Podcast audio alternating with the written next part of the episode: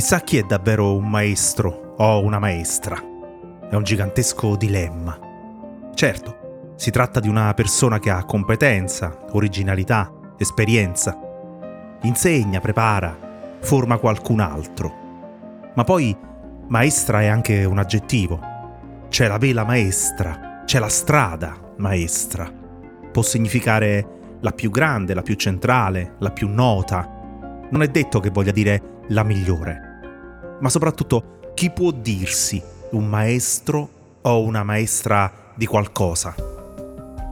Come stabiliamo il senso del primato nella didattica?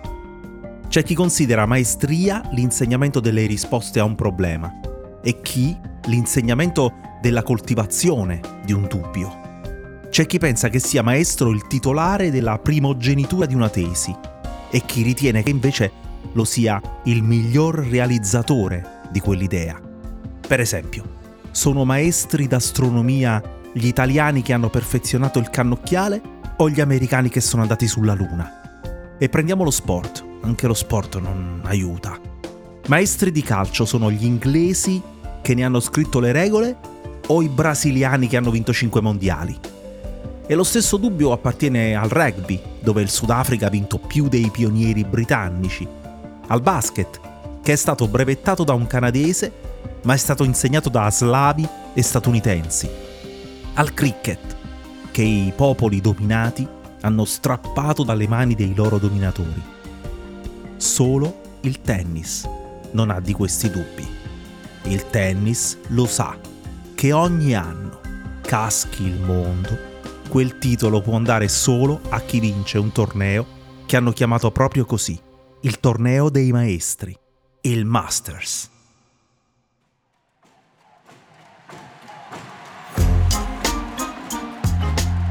Io sono Angelo Carotenuto e questo è Rimbalzi, un podcast di Cora Media.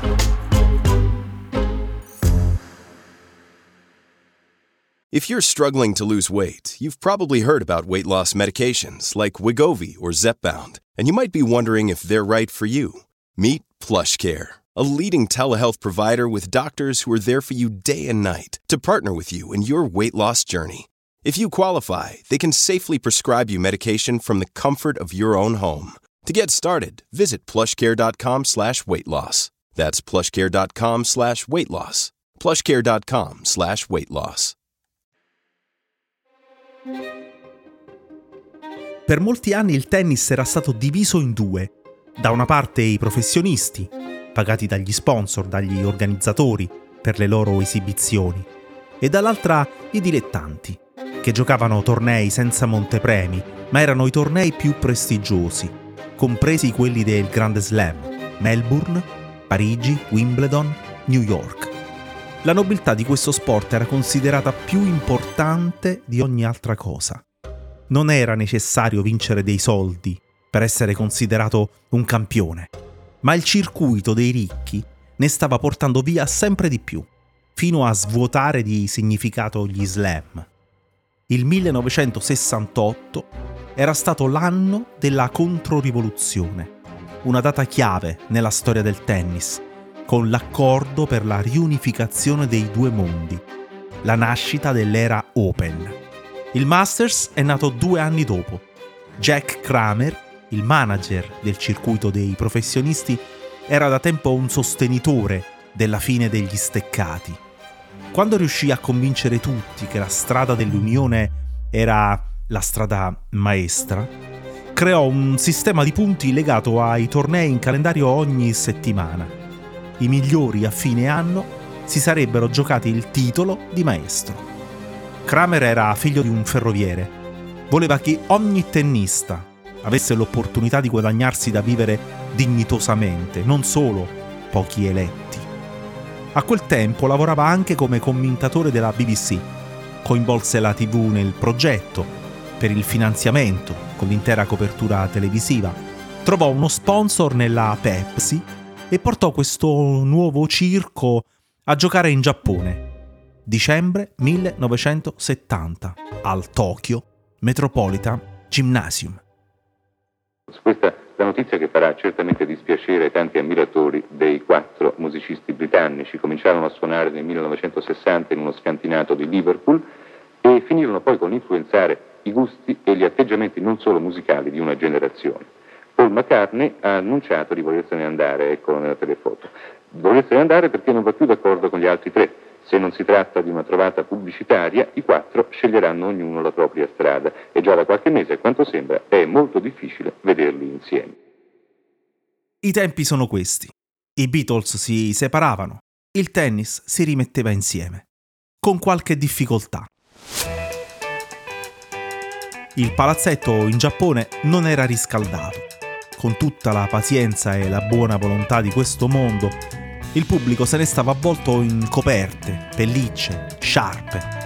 Negli spogliatoi era stata montata una piccola stufa a gas per evitare che i giocatori andassero in campo con i muscoli freddi. Cliff Ritchie aveva chiuso la stagione in testa alla classifica con più punti, ma era arrivato a dicembre esausto. Pochi giorni prima stava giocando a Stoccolma, era stato in campo per 40 settimane dormiva 17 ore al giorno e un medico pensò che avesse l'epatite. Lo rimandarono a casa, a Dallas. Chiamarono una riserva, ma rimasero in sei. Alcuni se ne andarono in tournée a Sapporo e Kyoto, in esibizione.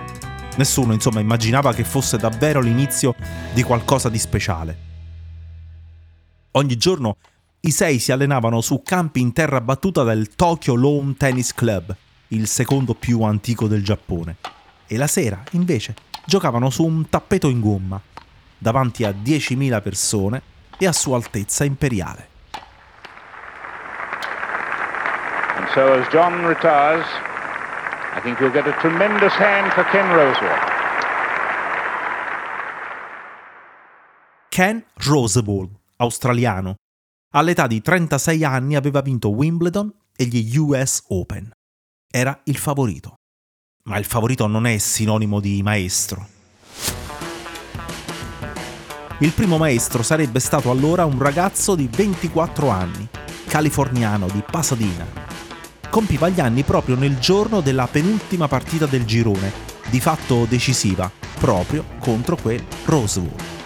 Si chiamava Stan Smith. Mentre serviva l'ultima palla per il match, la superficie di gomma si squarciò Smith mise in campo uno slice, una battuta con il taglio, e Roswell si fermò. Disse che non sarebbe andato avanti se qualcuno non avesse prima riparato quel buco. Così se ne tornarono al caldo negli spogliatoi, anzi al freddo, e attesero là per 20 minuti che qualcuno incollasse i pezzi slabbrati del campo del primo Masters. E quando Smith chiuse finalmente la partita con l'ultimo punto, in campo apparve Jack Kramer, quasi come un direttore d'orchestra, guidò il pubblico in una versione improvvisata di Happy Birthday e porse a Smith un mazzo di fiori.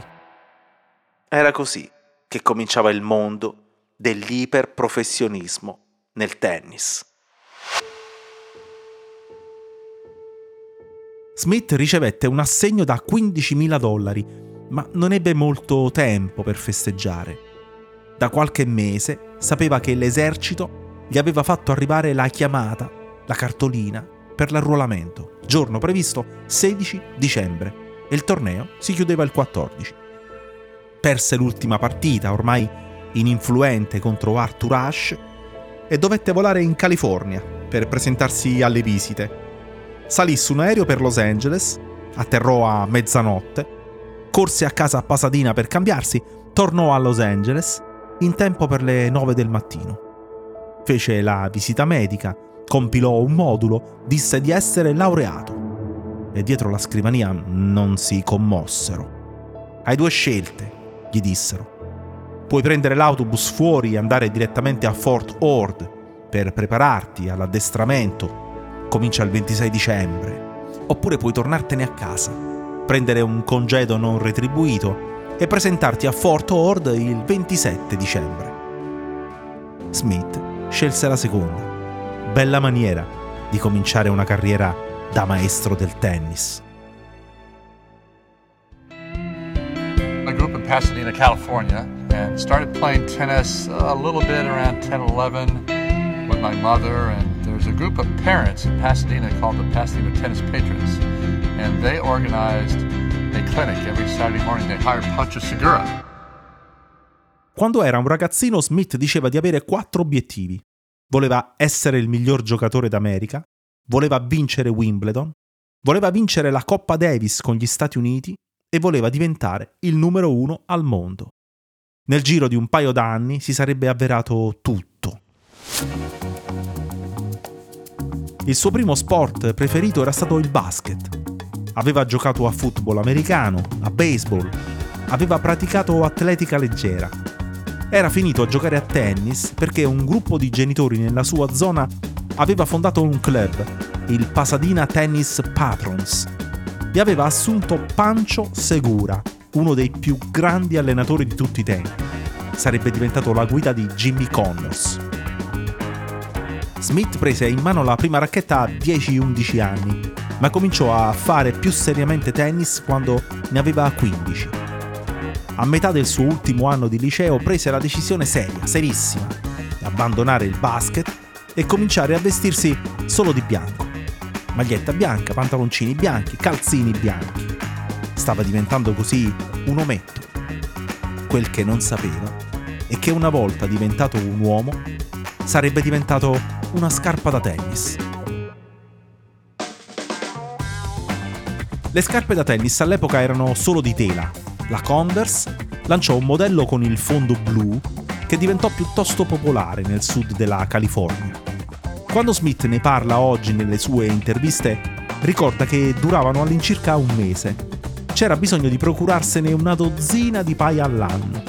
Eh sì, perché i giocatori trascinavano la punta del piede durante il servizio e sulla parte superiore della scarpa si formava un buco.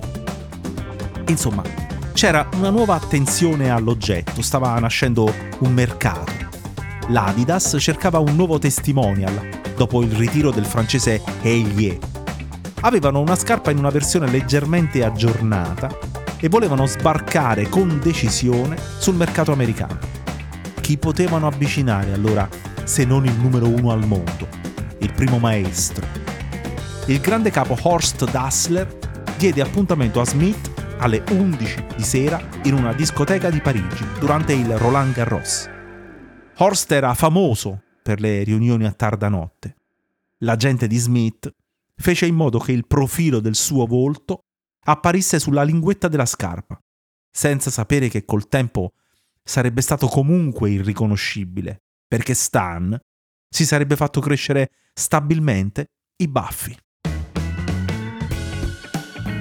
Quella scarpa sarebbe entrata nel libro dei primati per aver venduto 40 milioni di paia Mr. Smith dice di averne conservate a casa sua um, un centinaio, ma è dispiaciuto di non avere più le originali. Una sera sua figlia tredicenne è tornata a casa e gli ha detto Pa, sei famoso, c'è il tuo nome in un pezzo di Jay-Z. In effetti pare che sia citato in quasi 400 canzoni. Le hanno portate Kate Moss e John Lennon, David Bowie, Barack Obama. Un giorno nel palco di Wimbledon l'attore Hugh Grant vede Smith e gli fa Ehi, lo sai che quando ho dato il mio primo bacio a una ragazza avevo un paio delle tue scarpe ai piedi? Un'altra volta in un locale arriva Madonna al suo tavolo, alza il piede, gli mostra il modello che porta e dice Io ho la tua firma sulla mia scarpa, perciò adesso metto la mia sulla tua. Una rivista americana ha detto che Smith è per la moderna cultura delle sneaker quel che Yoda è stato per Guerre Stellari. Oggi Smith vive nella Carolina del Sud con sua moglie. Hanno quattro figli e 14 nipoti. Uno di loro gli ha detto: Nonno, la scarpa ha il tuo nome o sei tu che hai il nome della scarpa? Eh, certo, anche questo è un bel dilemma. Una bella domanda da fare a un maestro.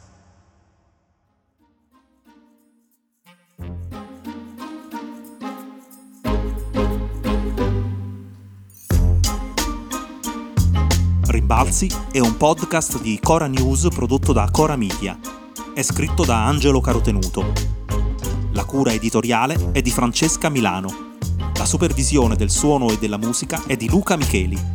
La post-produzione e il montaggio sono di Aurora Ricci. La producer è Monica De Benedictis. Le fonti dei contributi audio sono indicate nella sinossi.